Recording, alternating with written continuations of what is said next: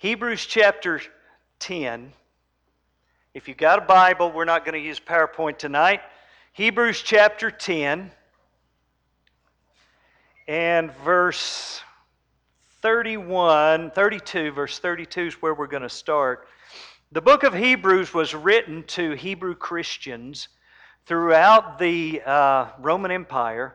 And a lot of these people, when I say Hebrew, I mean Jewish, these people had come to Christ, and they come to Christ with great zeal and great excitement. Here's the Messiah. He's going to come back. And, you know, many of the churches, many places, they, after a little while, they started realizing, you know what?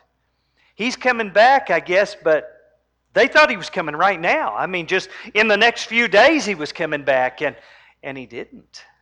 And that was a hardship on some of them. I mean, mentally, it was just hard for them to, to stay with it. And, and a lot of these Jewish Christians were, um, they were thinking about going back to Judaism.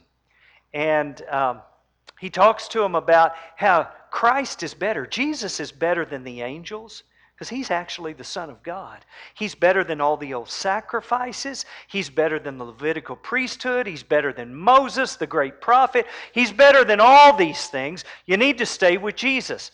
And then he tells them this in verse 32 of Hebrews 10. He says, But call to remembrance the former days in which, after ye were illuminated, ye endured a great fight of affliction. He says, Call to remembrance when you were illuminated. Now, do you know what illuminated means? If you illuminate something, that means you turn on the lights, right? It's dark and then you turn the light. Have you ever been in a dark room and all of a sudden a light got turned on and wow, it's just, you know, it's just hard to see. I mean, you just illuminated. He said, Do you remember when you were illuminated? Do you remember that? When you were in darkness, but you came to Jesus? You came to Christ. Do you remember? Do you remember the zeal and the excitement and the joy? I tell you what, I thought I was going to convert all of my friends and everybody I knew, and it was just the greatest thing in the world, right? And you got so much zeal, and you're just so excited and happy and, and joyful. You found Christ, and doesn't always work quite that way. But you know, when you very first come to Christ, He said, remember that. Remember the zeal, that you, the excitement that you had back then. Look at the next verse. He says, Call to remembrance the former days in which, after you received or you were illuminated, you endured a great fight of affliction, partly while you were made a gazing stock both by reproaches and afflictions, and partly while you became companions of them that were so used. He said, When you came to Christ, do you remember you would take anything for Jesus? A great fight of affliction. He said, You were a gazing stock. Do you know what a gazing stock is?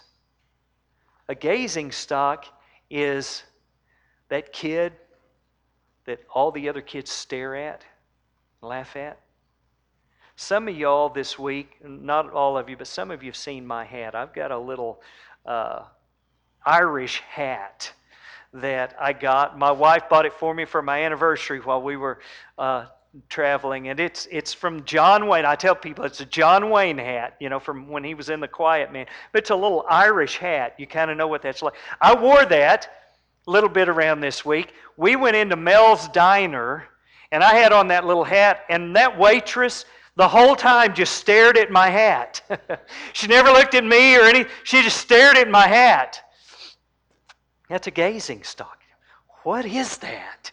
You know, that's that's different. That's he said, You were happy to be a gazing stock. Every school has a kid that people pick on, right? In my school, there was a guy named Selby, Glenn Selby, and I don't know why everyone picked on him. They just did.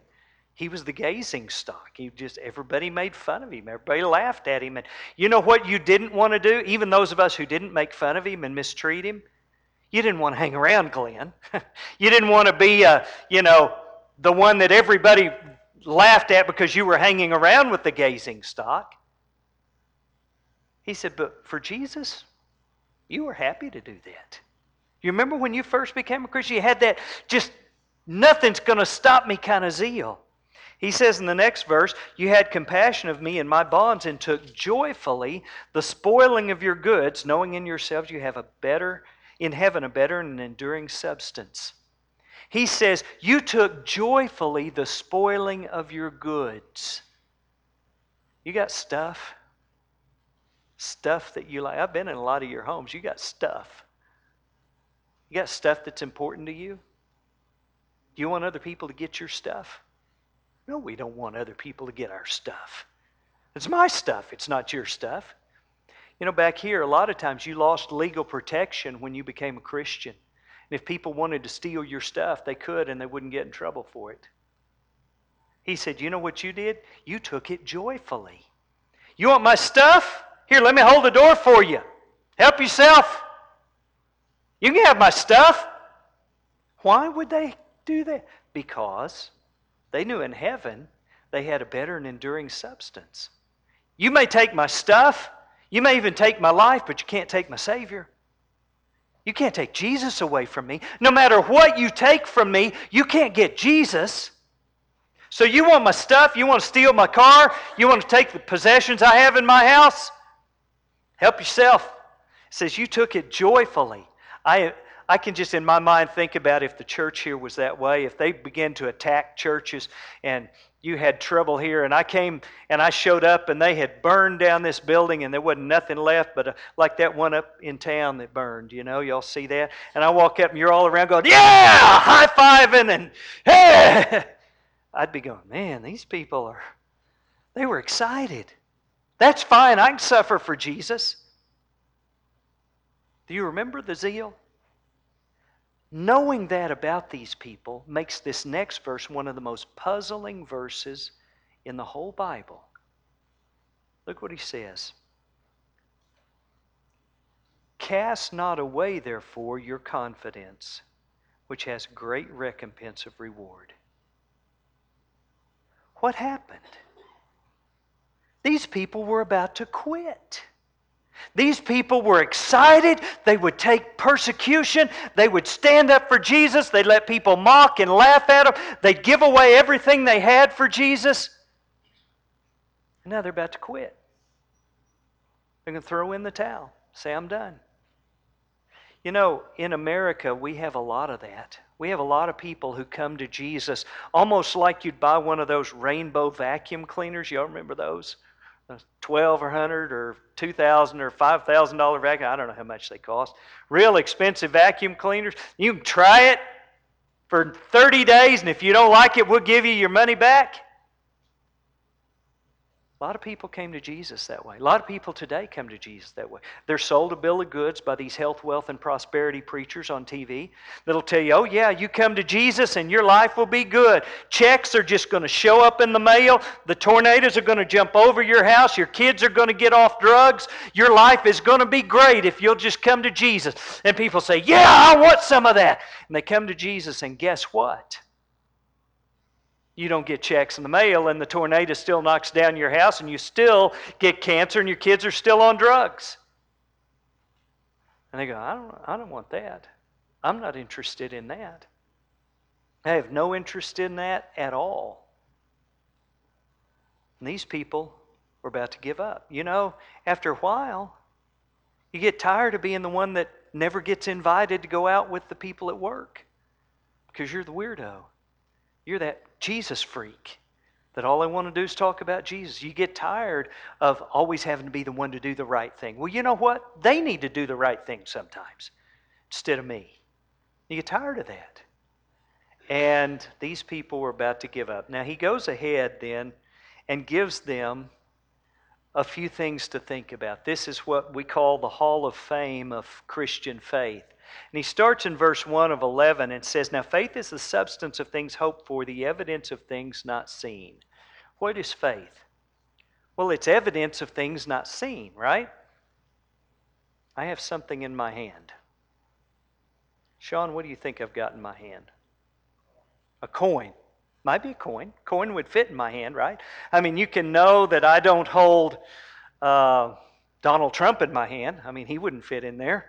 There's a lot of stuff you know isn't in there, but could be a lot of things, right? Could be some lint, could be fingernail clippers, could be a dollar bill, could be all kinds of stuff. Now, I'm going to look in here and I'm going to tell you that I hold in my hand a purple can opener. Do you believe me? Nope. okay. Zane, do you believe me? No? Britt? Britt believes me. Okay. This is the illustration of faith. You've got evidence of something you haven't seen. The evidence is I looked at it and I told you, right? That's the evidence. Now, if you believe the evidence, you have faith. If you don't believe the evidence, you don't have faith. Now, it doesn't matter whether I've got something in my hand or not. This is just an illustration. Were you there when God created the world? Did you see it? No. So, how are you going to know? Well, God said, This is what I did. You've got evidence. God said so. If you believe that, then you have faith. If you don't believe that, then you don't have faith. Has Jesus ever spoken to you personally? How do you know He exists? Well, you've got evidence. If you believe the evidence, you have faith. If you don't believe the evidence, you don't have faith. Any of you ever seen heaven? How do we know? We've got evidence. If you believe the evidence, you have faith. If you don't, then you don't have faith. Now, that is a purple can opener, isn't it? it sure is. That's eyesight knowledge. Someday you'll see heaven. Someday you'll get on your knees and bow in front of Jesus, and He'll be there. Someday. That'll be eyesight knowledge. But until then, we have to live by faith. And you see, faith isn't determined by the situation that I'm in. Faith is determined by whether or not I believed the evidence that I've been given. And if that evidence is true, and if that evidence is real, and that evidence is good, then I will have faith when I believe that. Okay? He goes ahead and talks about people who had faith. He says, through faith we understand the worlds were framed by the word of God, so that things which are made which are seen were not made of things which do appear. You see, we believe that God created the world by faith. Verse 4 By faith, Abel offered to God a more excellent sacrifice than Cain. Abel offered by faith a more excellent sacrifice. What does that mean? Well, that means God told him, Here's what I want you to do, and this will please me. He believed that and did it. Cain, guess what? He didn't do it. Abel had faith, and Cain didn't. You look down uh, in verse 7. By faith, Noah, being warned of God of things not seen as yet. We talked about that once already in this meeting. He'd never seen water fall out of the sky. Does it make any sense that water's going to fall out of the sky if it never fell out of the sky before? And it's going to cover all the mountains when that never happened? No, but he believed God because God said it. So he had faith. By faith, by trusting what he was told, he didn't. He goes through, we could go on and on about one of my very favorites is uh, down here in verse 20. By faith, Isaac blessed Jacob and Esau concerning things to come. You know, I, I, like to ask young folks what their favorite Bible story is, and I've been doing it for years. I have never had anyone tell me Isaac was their favorite Bible story. You know why? Have you read the story of Isaac? Nothing happens. I mean, he just lives. I mean, there's no great miracles. There's no, nothing happens really, other than his dad trying to kill him. But I mean, the rest of it, nothing happens. Okay, well, that might be a big deal. But when he gets old, you know what he says? I hadn't seen any of it happen in my life, boys, but God said so, and it's going to happen. He trusted God, even when he hadn't seen a move the whole of his life. He talks about Moses and all these. We get down toward the end here, and he says in verse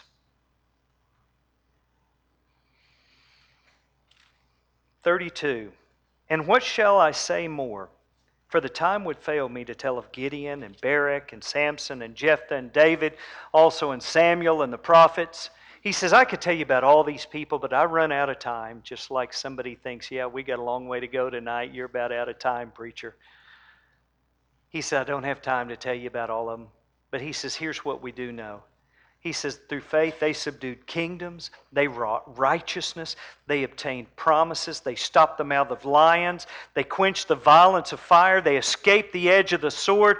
Out of weakness were made strong, they waxed valiant in fight, turned to flight the armies of the alien. Women received their dead raised to life again. He said, all these great things these people did by faith. Would you like that to describe your life? I mean, turn to flight the enemies of the alien, win these great battles, and do these great things, have people raised from the dead. Isn't that great? But he doesn't stop there. He goes ahead and he says this, verse 35 And others were tortured, not accepting deliverance that they might obtain a better resurrection.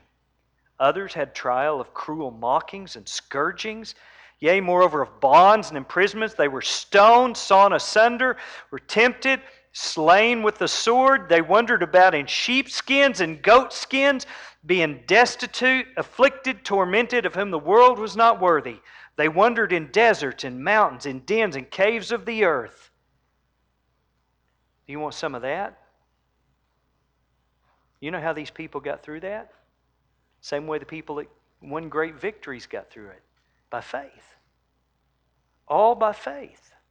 They trusted in God. They never doubted and never turned away from Him. Now look in verse 39. And these all, having obtained a good report through faith, received not the promise. They did not receive the promise. You remember Abraham? God said, Look out, see this land, I'll give it to you and your kids. Abraham looked out and he saw that land. You know when Abraham died, you know how much of it he owned? One cave that he bought to bury his wife in. Didn't God promise to give him all of it? If you read Hebrews 11, it says when he looked out, he didn't want that land. He wanted a city whose builders and found, whose builder was God, who had foundations in heaven. You see, he didn't see that piece of dirt in the Middle East. He saw heaven. He saw a dwelling with God, and that's what he wanted. And I believe Abraham received that, you see. But he didn't receive it in this life. They didn't receive their promise in this life. That's where these health, wealth, and prosperity preachers go wrong. They want to promise you the reward here. And I stand to tell you don't think your reward is here. If you do, you'll get discouraged and quit and give up. Your reward is not here. Look at chapter 12 and verse 1. He says, Wherefore, seeing we're compassed about with so great a cloud of witnesses, let us lay aside every weight and the sin which has so easily beset us, and let us run with patience the race that is set before us. He says, We're surrounded by this great cloud of witnesses. Who are they? Well, they're people he just talked about, right? And I used to think, well, yeah, we've got Abraham and all these people watching us run our Christian race. That's not what this is saying. These the word witness can mean two things. A witness can be someone who watches something happen, or a witness can be someone who testifies to the truth of something, right? Like in a court of law, a witness testifies to the truth. These are witnesses that are testifying to you about this race. See, Abraham ran the same race Moses did, the same race Sarah did, and the same race Daniel did, and the same race Barak and all these other guys ran. That's a race of faithfulness serving God. And he said, when you run that race, he said, you're surrounded by this great cloud of witnesses. I think of myself in this huge stadium like the Olympics, and I'm running, and the stadium is just filled with people, and they're not watching me run, so to speak. I mean, if they were, they would be pretty disgusted, I think, with some of the ways I run sometimes.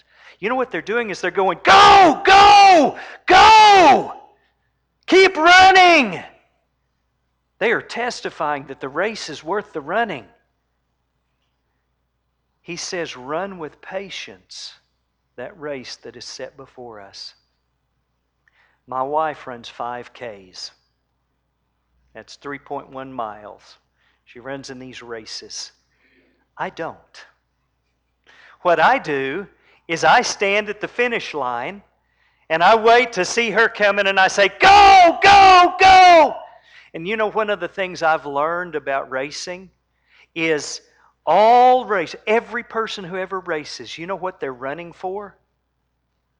They're running to the finish line. That's where they're going. And if the finish line is right here, they run as hard as they can to that finish line. They don't go, whoa. You never finish a race that way. They run for the finish line. You and I are in a race. What's the finish line? It's the day you die. That's the finish line. What do we do? We spend about half our lives trying to stay away from the finish line. That's where the reward is. She's run a race and got, I don't know, first, second, or third, somewhere up there, and they give her this little thing. They don't give you that until after you finish the race. You don't get the reward until you finish the race. This race is a race for the rest of your life. Run for the finish line. All these people testify that it's worth running. And then he says this, and this is what I wanted to finish with this sermon looking unto Jesus. That's where we started, isn't it? That's where we started last Sunday. Looking unto Jesus, the author and finisher of our faith.